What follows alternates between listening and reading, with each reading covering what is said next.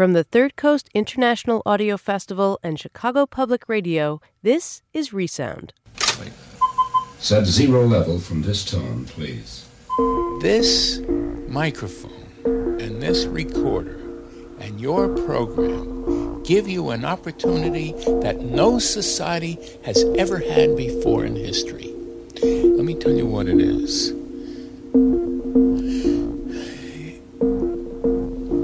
I personally think you're holding the mic a drop too close for me.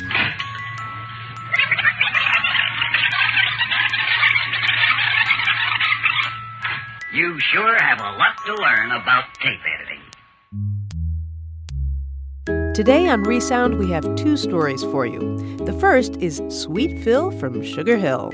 A woman goes in search of her father, who had 14 children with 13 different women. And then Tony Schwartz, 30,000 recordings later.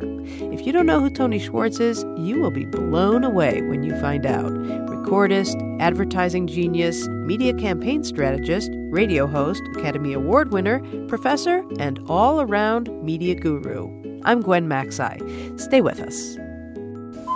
Now we're going to play you some of these recordings in an unusual way. A man has 14 children with 13 different women, dies young, and leaves his kids no choice but to learn about him through each other and through the letters he wrote from prison. Phyllis Fletcher is one of those children. By the time she was ready to reunite with her father, he was dead.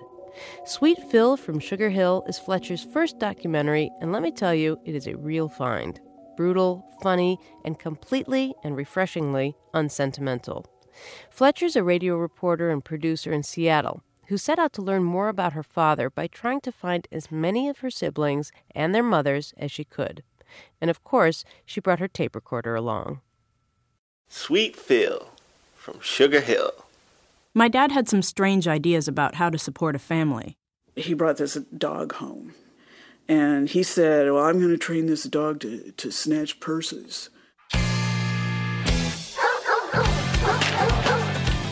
I was just, I was totally appalled. I mean, you're going to get a dog and you're going to train it to steal purses? Because evidently he had met somebody who had a dog that would do that.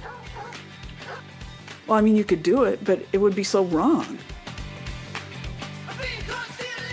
My dad gave me a pretty normal childhood, though. By the time I was one, he wasn't living with us anymore. When I was five, he stopped visiting. It was just me and my mom. I was an only child. At least, that's what I thought until I was six when my mom told me I had a new baby brother. I remember you were really happy. And you wanted to talk about it at, uh, at school. And I thought, well, you know, I couldn't figure out how to tell you how to phrase it. Your dad and I hadn't had a baby, but your dad had had a baby. I wasn't my dad's first child, and my baby brother wouldn't be his last. According to my dad, he had 14 children with 13 different women around the country. By the time I was off to college, my dad was off to the joint. I was ready to write him off, but I was close to my dad's family and they thought I should get to know him. A letter to my little girl. So I wrote to him and he wrote back. I didn't know what to say at first. Well, Phyllis, just how in the hell are you doing? Fine, I hope. As far as me, I'm just doing this times as it comes. But he was trying to understand my world. Oh, yes. Didn't you tell me that you had a roommate? Well, if you do, tell her that your papa said hi. You can tell her where I'm at if you want to. It don't bother me. Hell, I ain't the only one in here. So I tried to understand his. I mean, some of these goons get so big they can't even wipe their own butt. And a lot of them walk around with that bully type attitude, and someone way smaller than them ends up kicking them right in their ass. I started to learn about him. I really like to read books now that I can read. The kind of books that I like to read most are about black people and the things that they used to do that the white man didn't keep track of for our people. I also like to read books that show you how to build things out of wood. He was vain. I'm still looking good as hell. I'll tell you that. Your papa is looking good. He was frustrated. And I'm just locked up in a room like a fool. He bragged about himself. Yes, my little girl, your papa can cook his ass off. I mean that I can boil water and make it taste good. I'll put some of my barbecue sauce in your nose and you'll eat your boogers. He asked for my advice. Hey, love, dig this. There's one thing that I want to learn how to do more than anything in the world, and that is learn how to spell. If I could spell, I would be a motherfucker. Can you tell your papa a good way to learn how to spell? Did I mention he was vain and bragged about himself? I like the cold weather. I like to dress for the cold. I mean, I'd be dressing too. I like the fact that I be really sharp when I come out of my top coat.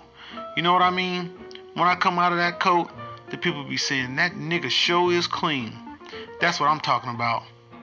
He'd freak out on me if I didn't write back fast enough. Sometimes I wonder if you're loose in the head, half retarded, emotionally slow, don't give a f, or just plain lazy. But in his own way, he always tried to make it up to me. You are one fine motherfucker. I mean, you look good. Yes, you do. You look like you sweat honey and your dookie don't stink. Eventually, he had me hooked. When I'd see one of his letters in my mailbox, I'd open it on the spot. I'd write back as fast as I could so I'd get another one. I'm almost out of here. Yep, just like the monkey said when he got his tail cut off. Won't be long now. Just when I was getting to like our routine, my dad's sentence was up and the letters stopped. He would call from time to time, but we would never talk for long. Many times he had fantasized about the day we'd finally meet again. I'm hoping that one day in the near future that you and I will be able to walk down the street or go to the park or something and just tell you everything about my life that I can think of. He wanted me to visit, but I was scared. What if he got angry and cursed me out in person? Or worse. I decided to keep our relationship long distance for the time being. The phone calls slowed, then stopped. One day, I got a phone call from my cousin. My dad was dead. You never can tell. You just might die tomorrow or even in the next few minutes. Who knows? I went to the funeral in a daze. It was my first open casket. I looked long and hard to memorize his face, but the details burned into my memory are the wrong ones the orange pancake makeup, the stitches on his lips and eyelids. Only one of my dad's other kids was at the funeral my oldest brother, Eric. He had just been getting to know our dad. I had just hung out with him like two days before he died. Talked about old times, we hung out, talked BS to each other. Him and I would just hang out like old lost buddies. And uh, definitely, uh, I did love him. I did develop a love for him after just a couple weeks of hanging out with him. I felt bad for not taking a chance on our dad like Eric had. All I had to remember him was a stack of letters. But it was more than some of his kids had, and some of them are okay with that. My older brother Kareem didn't know our dad and doesn't regret it. I think the impact he had on my life was enough. He didn't have much to offer me during my formative years, and in adulthood, I'm not sure how much more he had to offer. Well, while I'm at it, I might as well tell you a few things about just why things are the way they are, as far as me not being around as you and your 13 sisters and brothers were growing up. I guess you could say that this is one of the bad things in my life, not having the bond with my kids that a father should have. It hurts me to have left so many kids out there in this world. But believe me, at the rate that I was going, if somebody were to have to go, it was always best for the kid and the mother that I was the one to go. It's sad, but it's true. He consciously kept the distance from people who were important to him. That's weird, but that's what I think he did. My dad's father. He would never make the plea that he didn't understand right from wrong.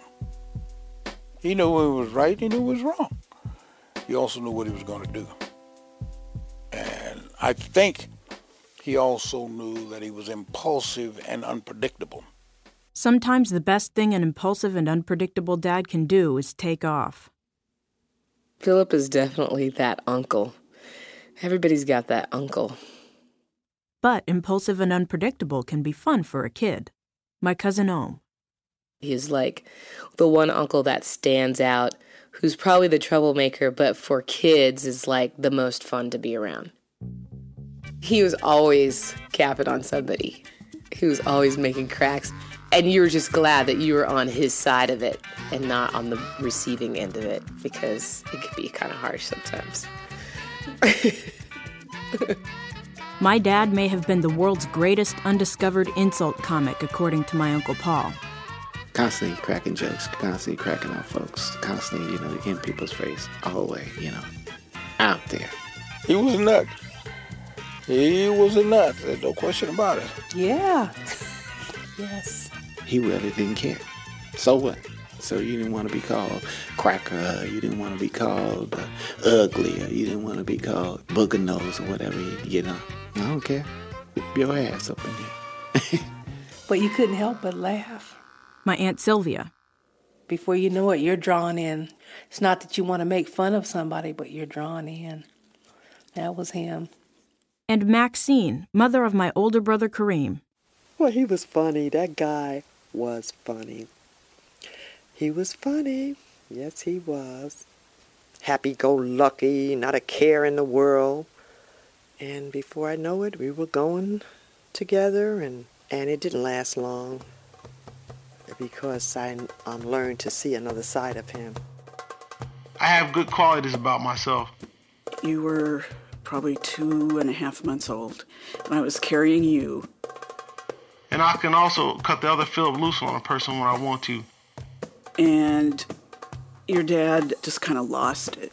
We got into an argument, and that's when the worst part of him came out, and he started to become violent. And he was on me like an animal. And I'm talking about kicking, stomping. He was in a rage. And he uh, threatened to kill me. And that's the part of Philip that people don't want nothing to do with. And then once he beat me, that was it. And all I could think of is I gotta get away from this guy. And I knew I had to do something. I thought, I've got to protect this baby. So I just went to my brother. Boy, oh boy, I never witnessed anything like this. I think they had a stick or a bat or something, and they beat him so badly. I mean, blood was splattering on the wall. And so I called my dad, and he came and got me right away. They beat him, and they kicked him out of my house. God knows what happened to him when he was a little kid to be like that. The rage and the anger you know, probably uh, from when he was a little boy. He just must have had a very difficult life.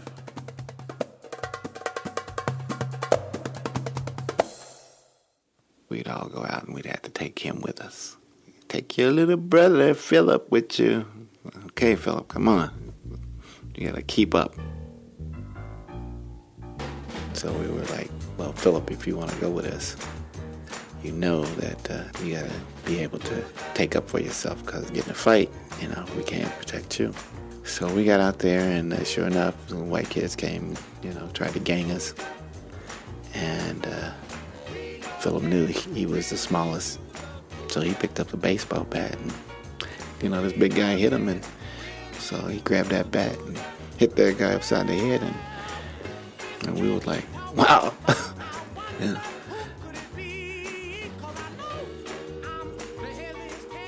Mom and Dad were not getting along together, and, and they were talking about divorce. And uh, him and Mom were arguing every day. Mary was at my throat, I was at her throat. She was making dinner, cut up the potatoes, and they were in the sink. Her and Dad got in an argument over something, and we went out to take a little bike ride or something while they talked. And when we came back, she had left she said she was going to the store to pick up some groceries and be back to finish cooking dinner. She was going in the store. I asked her if I can go with her, and she said, No, you have company. I said, I don't care because I always went with her. And she didn't come back. And then later on, the police came, knocked on the door. Dad stepped outside, and then we could hear him crying and screaming, Oh no. And he grabbed us and said, Your mother's committed suicide. She's taken her life. She drove over to church, confessed, and then she drove out to the Bay Bridge and jumped off. It was a shock to me, shock to all the kids. It uh, destroyed them. Nothing was ever the same after that. Nothing. When Mama died, you know, we were just lost. And Philip, he never really adjusted after that. Of all the kids, Philip was the uh, the apple of her eye. So when she suddenly wasn't there any longer, that had tremendous impact on him. He was like devastated. He was in the third grade, I think. The age that he was, he really needed her, and she wasn't there. Philip tried his best to adjust, but of course, kids were insensitive. And so going back to school was pretty rough. And they would put people down, talk about them, you know, dozens. And uh, of course, the dozens usually always got around to talking about somebody's mama. After my mother passed away, it was when you were getting the best of them, then they would always revert to saying, well, your mama was crazy and she committed suicide. And you, after that, you just uh, find yourself on top of them, beating them. And pretty much uh, the attitude that we had at that time was, you know, we had lost our mother, so we didn't care about too much else, not even life itself. When I was young, I didn't care about nothing. When I say nothing, I mean nothing. Within a year after she was no longer on the scene, he began to have all kind of discipline problems. He kept running away and getting in trouble. Your father, Philip, dropped out. And I don't think he got past the eighth grade. I took to the streets at a very young age. After that, he just floated around, and we've seldom heard from him or knew where he was. In the meantime, he was floating all over the place, running back and forth from one coast to the next. Um, but during that period, I don't know what happened to him. Because I was startled when he said he had 14 kids. I said, damn. Despite my dad's troubles, he had a way with women. I thought he was the most beautiful person I had ever seen. You know, he had a lot of rhythm. Very graceful. A lot of rhythm. And he could dance. Boy, I remember going to a dance with him. And he, he was an excellent cook, and he loved to entertain. Uh, the people would stop dancing and come and look at him on the floor. Of course, he was a real snappy dresser. He was a very exciting person. He was attractive to the opposite sex. He was that kind of a man. He had the humor, he had the personality, he had the charm, he knew what to say. He was halfway slick. you know? I heard also he had a good rap. And he had a lot of quote unquote game. He could talk uh, SH blank T. It was hard for a woman not to not to like I guess him, the fact know? that I'm here along with uh, many of my other sibs, who some of who I don't even know, is a testament to the effect that he had on women. But I was kind of a, you know, a desperate woman, I guess, for attention, affection. He was just so full of fun. And I guess I was really deep inside, I was so sad that I was attracted to that fun loving element. I'll never regret meeting him, that's for sure, because before I knew it, I was pregnant. And Philip was very persistent that he wanted a baby. I gave birth to a beautiful baby boy in July of 1971, and I vowed that I would be the best mother that I could possibly be. I knew that, that we would have a beautiful baby. I don't regret it because I have such a beautiful son out of the whole situation. I have a son I never dreamed I'd be the mother of a doctor. I know that, that I'm so glad that you're my daughter. My dad gave these women children, but what kind of a father was he? Sweet Phil from Sugar Hill. Yeah, Sweet Phil from Sugar Hill, never work and never will. I think there were more lines, but I can't remember. Oh, I've forgotten. Sweet Phil from Sugar Hill, never work, never will. What's the rest of it? Do you know the rest of it? Let's go. Sweet Phil from Sugar Hill, never work, never will. All I did was rest, dress, read the press, and talk a lot of mess. And talk a lot of mess. Sweet Phil from Sugar Hill. Okay. yep. That was it. Except the reading part. Except the dressing part, too. I knew my dad had kids in California near my Aunt Sylvia. I asked her if she could find Philip Jr. and Janae so I could finally meet them. Philip Jr. and Janae are the only two of my dad's kids who have the same mother. They must have gotten more time with our dad than the rest of us had. I wanted them to tell me. What was he like? I don't know. I, just, I remember when I was little, I remember he came over to our house when we lived in the South area. And he had a big old afro. So, what do you remember about our dad? Nothing. Really? Nothing. He Nothing was- at all. He was around until you were like five, though, right? Yeah. But I don't really remember. I don't remember nothing. Nothing? Nothing. Tell you the truth, I remember little things. I don't even know who this dude is, just like you don't. And there's times I'll be like, man, why? What did we ever do? You know what I'm saying? Why? Why does dude do this to us? You know? Because now I don't really, truthfully, I don't really feel nothing. I don't even know.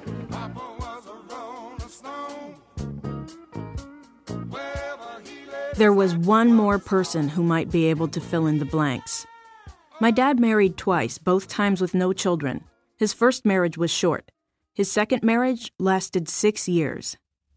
My name is Juanel Fletcher. I was his wife.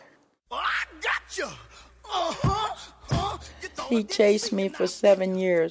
I used to tell him, No, me and you? No, Phil. Uh uh And then, you know, he had this way of wearing his hair. And I used to say, Who wants to go around with a with a man with their hair all braided up like that, looking wild and crazy, sticking everywhere, you know?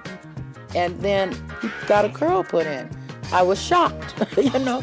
I said, Well, well, he did everything he could to, to get me, and he finally got me. We seemed to do well together, and we got married. Everything went smooth for a while, and uh, and then he went and did something crazy. He um.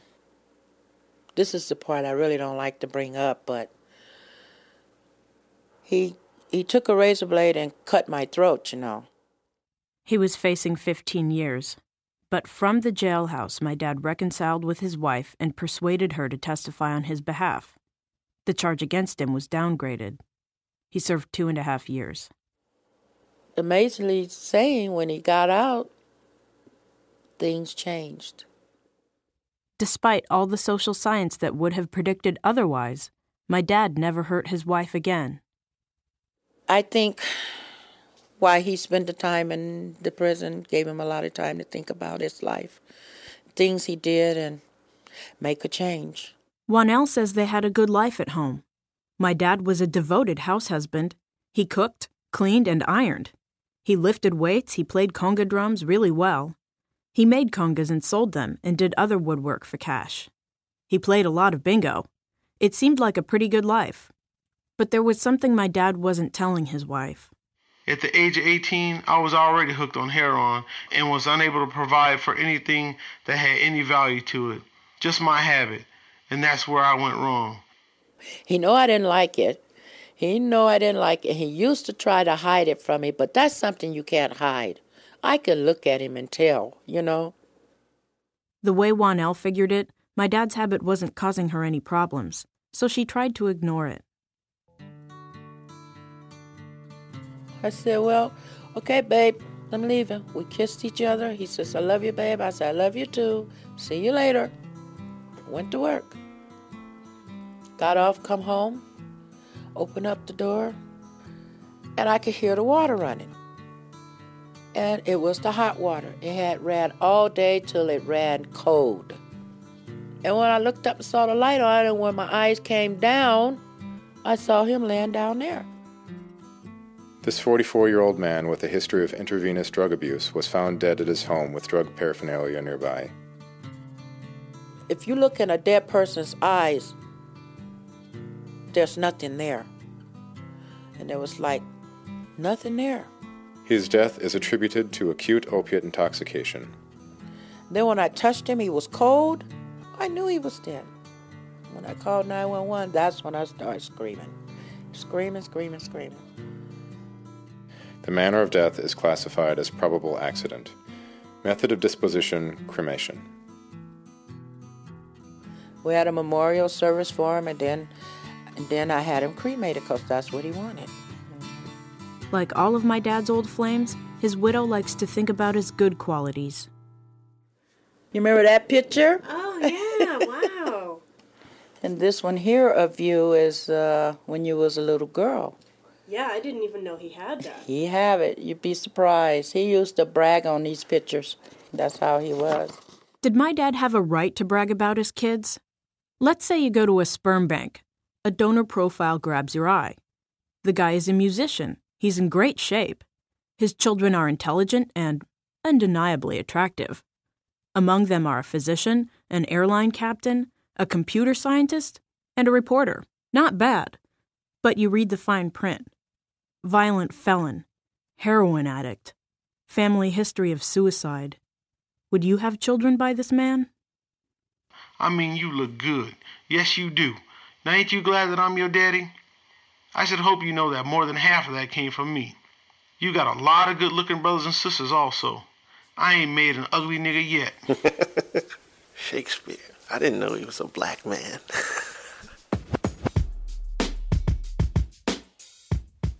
I think he was proud of us. Let's ask the doctor, his son Kareem.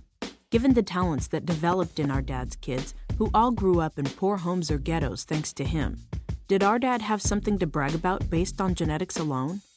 I marvel at some of the things we've been able to accomplish despite having Phil as a dad. And, um, you know, I think some of that was inherited. I think the data is there, and as a scientist, I think you cannot rule out that genetic contribution. Absolutely not. He had the genes. He had the genes. Eric's mother, Gail, agrees, but she reminds us Evidently, he made it with some pretty good women, too, because he didn't do it all now. All that ain't him. Also, I do acknowledge the presence of these remarkable women. He was able to bless the world with some remarkable individuals, but uh, it was due in large part to the, the mothers of these individuals or the grandmothers and the women who were who were involved in their rearing. He wasn't around for the best and the most difficult part, but that's you know that's that's parenting. none of us had Philip as a true parent. But we had our moms. And now we have each other. You don't have to be born and raised together to be a family. You could still be close. You could still have meaningful relationships with good people. It's very exciting to know you have brothers and sisters out there. I thank God that you came and found us because you're the next person that we know. You know what I mean? It's all going to connect one day, one way or another. We're all going to find out who each other are. I have a little sister now, and it feels like a lot to live up to. I just have to say for the record that we met like about 10 minutes ago. so, what's it like meeting new siblings? Weird. you don't know what to say, how to how to act around a person you never met before, you know? Especially seeing somebody that looks just like you. When Janae and I met, my Aunt Sylvia took a Polaroid of us. As the image started to come in, just over my head, I could see them forming two fingers, the universal photographic prank, just like my dad did to my mom in one of the few photos of the three of us.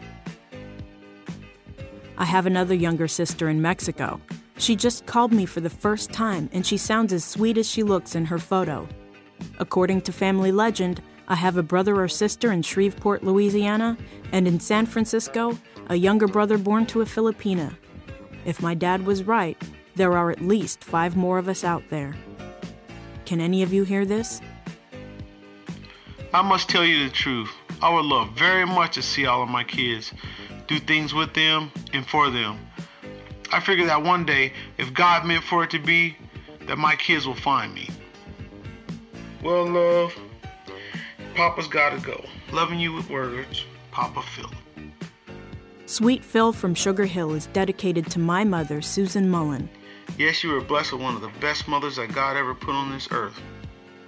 and to all of our mothers Gail Green, Maxine Salam, Wanda Walker, Joey Morris, and rest in peace, Irene Perryman.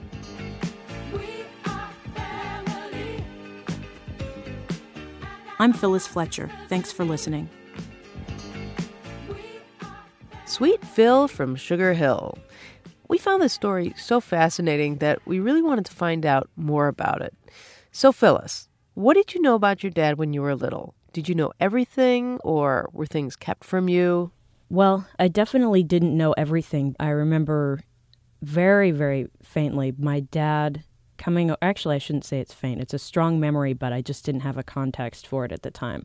My dad actually came over a few times and it seems like now he never stayed for that long. I was probably about two, three, four in there. And by the end, my mom was always crying. And it was intense. And then because my mom would cry, I would cry. And I didn't know what was up with that. So it wasn't really that anything was kept from me, but I just knew from a young age that he was scary, but I didn't know exactly why. But I also knew he was funny and, and he was a great musician. I got to see him play once when I was little, so I knew things about him, but I think it wasn't so much from what people told me, it was just from those limited experiences. So you knew about uh, how charismatic he was, but you also knew that he was scary and dangerous. And yeah. And then how did you how were you able to integrate those two parts of him in in the way you thought about him? Well, I think I I couldn't in a lot of ways because all I had were these snippets, and that was part of why when my family insisted that I write to him, I kind of didn't know what to say. I didn't even know where to start. And once we struck up a correspondence, I was scared to see him. They insisted that you write to him? Yeah, I met my dad's parents, my dad's father and stepmother, when I was in middle school. And by the time I hit college, they said, you know, you really should develop a relationship with your father. I said, well, I don't know about that. And they said, well, you're going to do it. and they, they really insisted that I write to him. And by this time, he was in prison. And today, I'm so glad that they made me do that because I know I never would have done it on my own. When you're that age, you just think you know everything, and you're like, "Well, I grew up without him. I don't need that," you know. But it's now it's the only thing I have. Do you think that the production of this piece brought the different strands of the family together and was restorative for the family in any way? I think in some ways, yeah. I mean, definitely, I got to meet all these people. People got to meet each other sort of just through listening to the tape.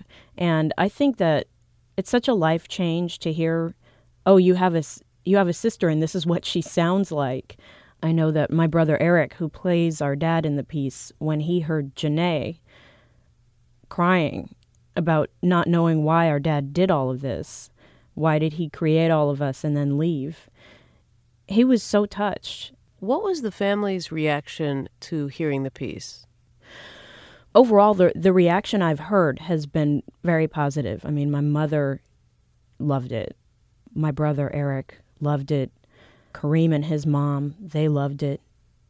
Other people I haven't heard from, and I don't know. I mean, I hope that it was valuable in some way. It's possible that it was harder for them to take. I've learned that my brother Eric carries it around with him. He's a pilot, he's an airline captain, and he plays it for his colleagues who listen to NPR. He plays it for uh, you know other people in the family uh, on on other branches of his family who have grown up in similar circumstances, and they dig it. You hmm. know, and they always want to know how'd she do that? Because they're sort of, you know, they. I think Tavis Smiley tried to address this and has talked about this since he left NPR. But there's there really is a huge untapped audience for public radio out there, and my brother would play this stuff for people and they would they would always want to know how'd she do that? And you know wait she made a documentary but it's for the radio? It's just something that that they don't know about partly i think because it's not marketed to them. And they were just blown out. And i think it it shows there is an audience for that stuff if people are willing to produce it. So i hope that if anyone did have a problem with it they would talk to me but but um, i haven't heard that they do so now what do you think you got out of producing this piece personally? I mean, has it been a little bit of a emotional voyage for you? Oh, definitely. I mean, the single greatest thing that inspired me to create this piece was my dad's letters. I mean, they're they're woven throughout the piece and these letters, ever since I started getting them, I'd be like, man, check this out. And I would read some of it to friends or to, you know, some of my half half siblings who I just met, you know, my brothers. And people would be blown out every single time. They'd be like, he didn't say that. But they knew I didn't make it up, so they knew it had to be real. One of my friends said, if this were a book, if this stack of letters were a book, I would read it. I was like, wait a minute. My dad would have been awesome on the radio. I took excerpts from the letters. I emailed them to my brother. I got this old Marantz tape recorder with a phone jack and hooked it up in my house. And I said, okay, all that stuff I emailed you, read it, go. And he was like, okay. And so he read it into the phone. And just that, just just that was an emotional journey in itself. You know, I mean, it was it was amazing. I mean, at the end of the by the end of the phone conversation, we were I mean, there was this huge silence just filled with love, you know, for each other and for our dad, I think. It was just great. I still love that tape.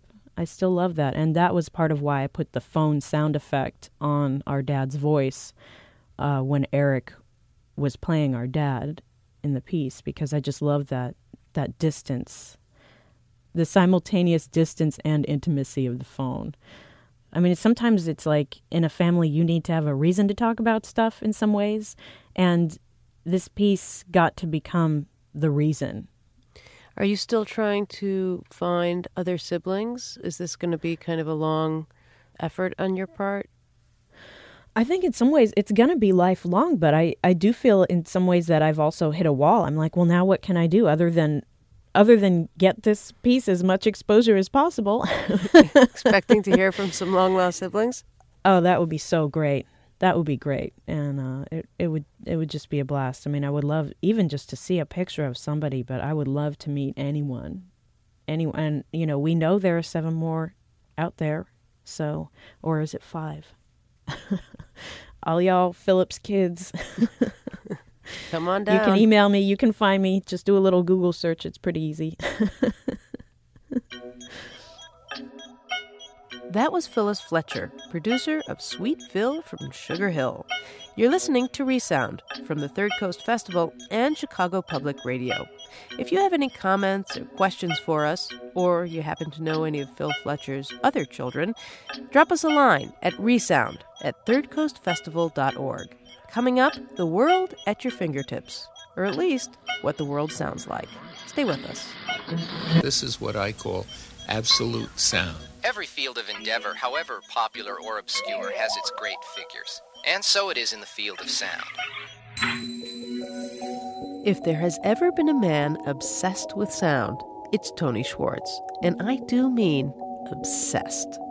Tony Schwartz has not only recorded some of the most important social figures of his day, like Paul Robeson and W.E.B. Du Bois, but also some of the most mundane daily occurrences children playing jump rope, cabbies in New York, his niece as she grew from a babbling newborn to an articulate young adult.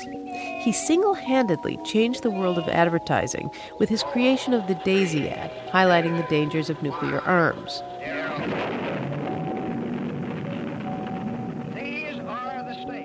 He's created political campaigns, a radio show that ran for over 30 years, short films, books, lectures, and it all started in 1945 when he got his first wire recorder, and he's been recording ever since. 30,000 recordings later, Davia Nelson and Nikki Silva, also known as the Kitchen Sisters, interviewed the interviewer and produced the producer. Close the door and take the phone off the cradle. You will never hear anyone like him again. New York 19 was the non commercial musical life of my postal zone. And the postal zone was New York 19 at that time. It's 10019 now. That was the area I could travel in. I'm not able to travel far. I have agoraphobia. And in walking, I could just go around my postal zone the midst of Manhattan. I made the first portable tape recorder. I brought the VU meter from inside the case to the top so I could look down at it and see how loud things were. I put a strap on it so I could have it over my shoulder. That was 1945. There it is on the box. I could go record children in the park doing jump rope rhymes, and I recorded the street festivals. I made 14 records for Folkways Records. You can see them up there. The children's games of the streets. I called it one, two, three, and a zing, zing, zing.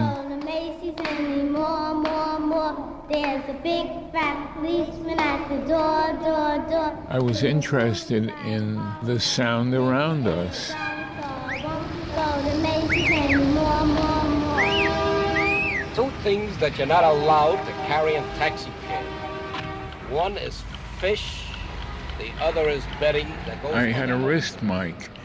I had a brush lapel mic, and I would put it on a wristwatch band, and I'd pull it out my sleeve. So I would just walk around and record that way. Like when I went into the pawn shop and I did cab drivers, that way I recorded about seven, eight hundred cab drivers. Do away with your parking lots in Midtown from 14th Street to 59th Street. No parking allowed in the daytime, only after 6 o'clock.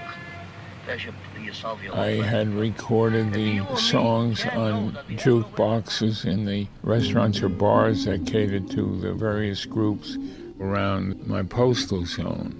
What I would do is get people in the restaurant who spoke English to come over and translate it for me. The country in which I was born is suffering many, many uh, bad economic things. Even though I'll feel terrible there. In my country, there are always flowers. That is my paradise. I won't change Puerto Rico by 60 New. I won't change Puerto Rican chickens by frozen chickens in the ice boxes here. This is Max Nichols of Pietermaritzburg, Natal, South Africa, calling Tony Schwartz of New York, USA. Hello, Tony Schwartz. I'm bringing you greetings from Pittsburgh, Pennsylvania. This is a Greek folk song from island of Crete. Hello, Tony. My name is Thomas Knott, and I come from Killarney, County Kerry, Ireland.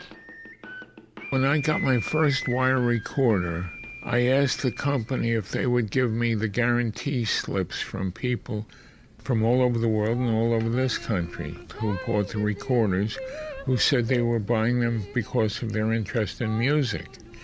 And I would exchange wires with people in other countries who were interested in folk music, and they would send me material from their countries. My name is Tony Schwartz. The music you hear is a Peruvian Indian playing his guitar on a quiet summer evening. This is one of 15,000 recordings I've collected. Recordings of folk music and folklore. Recordings I've exchanged with people all over the world. Hello, Tony. I received your letter here the other day. Well, I'm going to send you a wire now. This stuff that I generally do, you know, singing the cowboy stuff. I don't know if you fellas in New York City appreciate this kind of music. Uh, we folks around here do, this hillbilly stuff. That's how it started. Recordings came in from all parts of the United States, from all parts of the world. Recordings on wire, recordings on tape.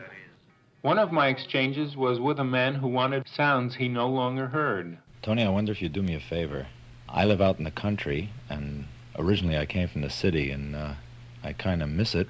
And I was wondering if you would record some sounds of the city and send them out to me. I'd, I'd really like to hear it. How about it? Part of my answer was recorded in Times Square. What's going right out? Chinatown, Loney, Oak, Greenwich Village, and the Bowery, the Empire State. A week later, I found this in my mailbox. Tony, I uh, received your Sounds of the City this morning, and uh, I've been playing them ever since. I noticed that uh, you said that you recorded them about 8.30 at night. To sort of reciprocate, here's the sounds of my country, 8.30 at night. The voices and music of the world came into my apartment in New York City, and I traveled no further than my mailbox. In people talking, there's an innate musicality in, in the way certain people speak. And also in the barkers at nightclubs or various places. The sound of selling used to be the people, vendors going by in the street, or people singing in the backyard or shouting in the backyard. Now it's over the radio or television. I did a whole record on the sound of selling. Vegetable men shouting apples, apples on the street, or that horse and wagon selling vegetables. My mule is white, my charcoal is black. I sells my charcoal. There were men who would go around buying old clothes, and they'd yell, I cash clothes, I cash clothes. Charcoal, charcoal. It was February 3rd, 1956, when Tony Schwartz appeared at the information desk of the animal shelter to ask for a dog. The attendant will take you into the adoption ward in Ward A. You look the dogs over, and if there's anything you select, you tell them that's the dog you want. These are obedience-trained dogs working toward degrees, which, of course, that's like receiving a college diploma. I did a radio program on sound once a week on WNYC for over 35 years. I would do it on any subject that came up to me during the week. Good morning.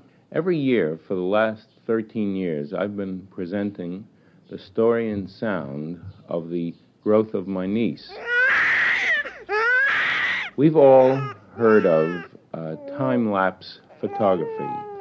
Well, I'm going to apply this technique to the growth of my niece, Nancy, in sound. 13 years condensed into 2 minutes and 13 seconds. Here goes. Jack and Jill went up the hill to fetch a pail of water. Jack fell down and broke down, and Jill came tumbling After. I would record the sound of my daughter growing up. I have her first cries after being born. I had a, microphone over her bed and a recorder in our bedroom. And any time I heard her beginning to wake up or anything, I could turn on the recorder and record the sound of her waking up. Tony, if um if the dog makes wee wee in the house, if he's ha- if you have to make him housebroken, if he makes a wee wee in, in the apartment, you have to slap him with a newspaper. Then if he doesn't do it again, he's housebroken.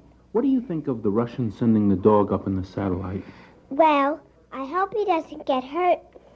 But if he does, I'm sure they'll send up a medical satellite. A black woman um, who was working as a nurse for a child.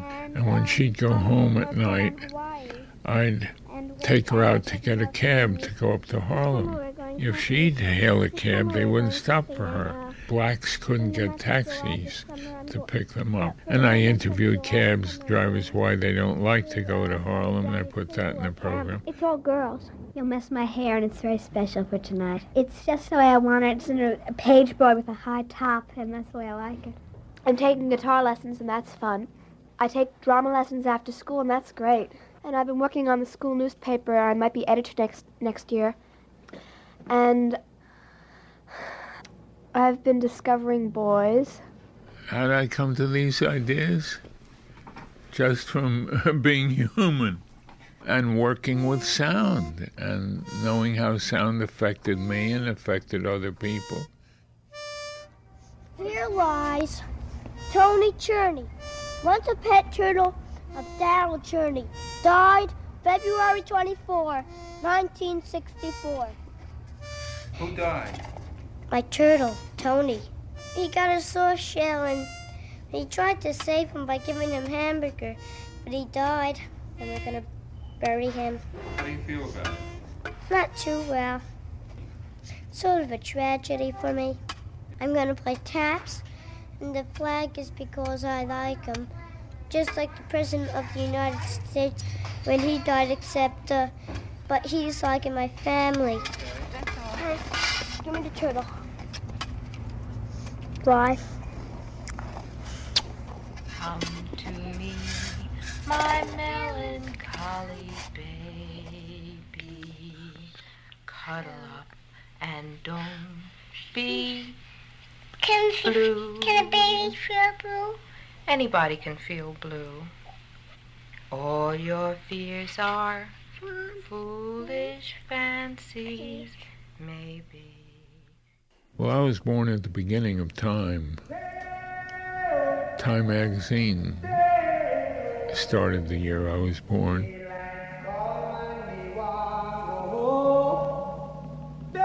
Harry Belafonte was a bop singer when I met him. I got him into the Jamaican songs.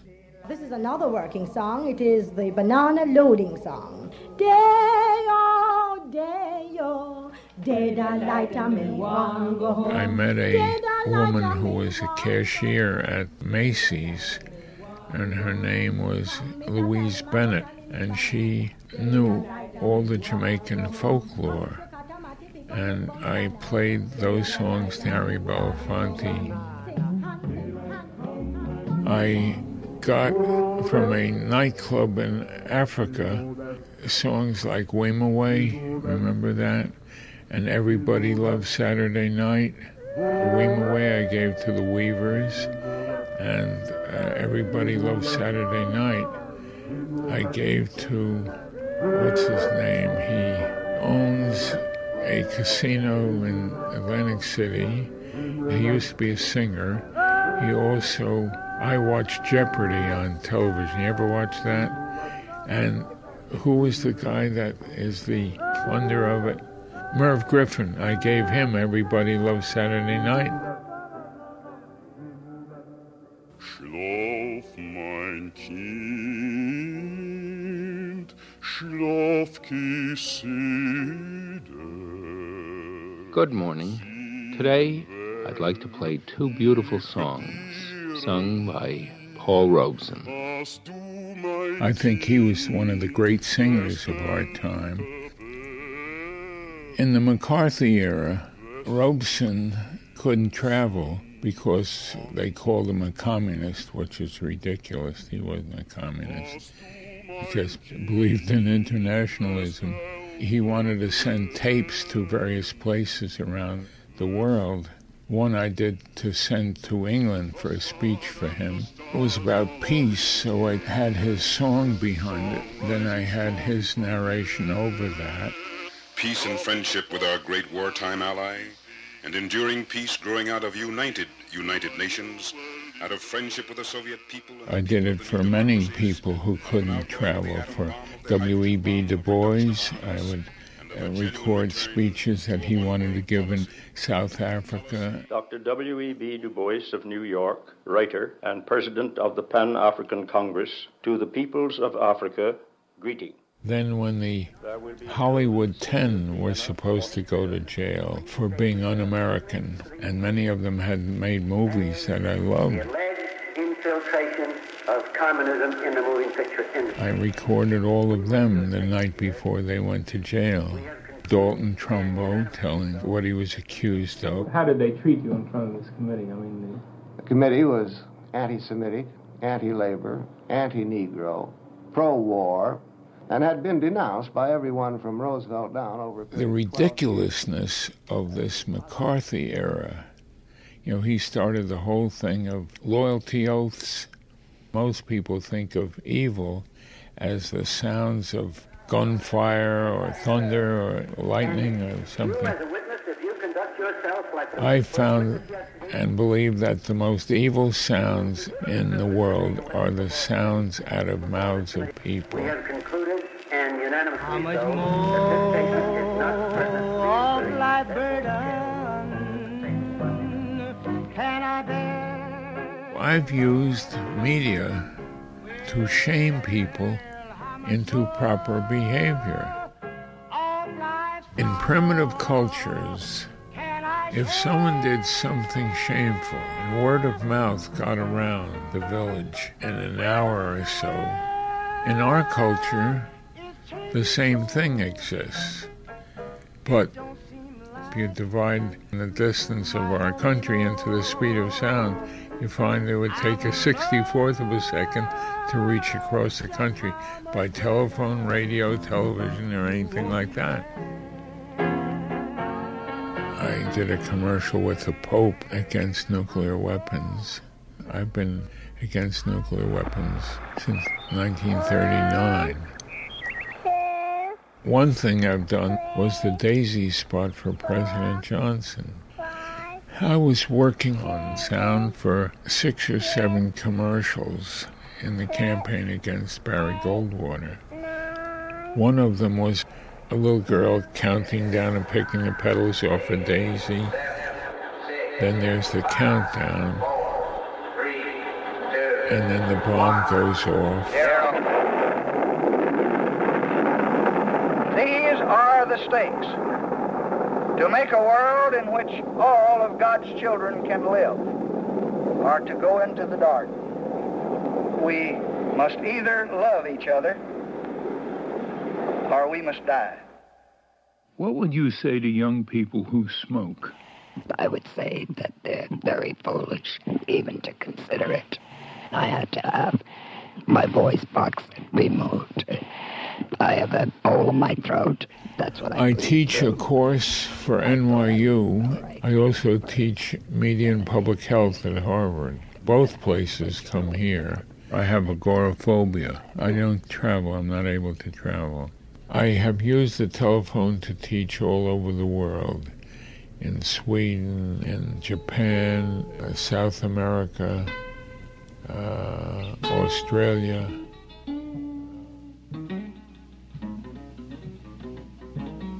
My brother built a one tube radio which never worked, and I used to go up in the attic and play a spaceship like Jack Armstrong. I was also interested in physics, and the physics teacher was interested in amateur radio. And I first built my own receivers and huge 20 meter antennas, and I built my own little shack where I had 16 by 16, and I had my radio station in the front, my bed in the back, and I ran a telephone line up to the house so my mother could call me in for supper. I made up shortwave listener cards. I speak to them on the radio, and I would tell them how they're coming in. I think the most important thing we can work on in communication is to make the world safer for the people who live in it. People, that's what I was most interested in. People and their their life and what they do. Tony Schwartz, 30,000 recordings later. Produced by the Kitchen Sisters, Davia Nelson and Nikki Silva.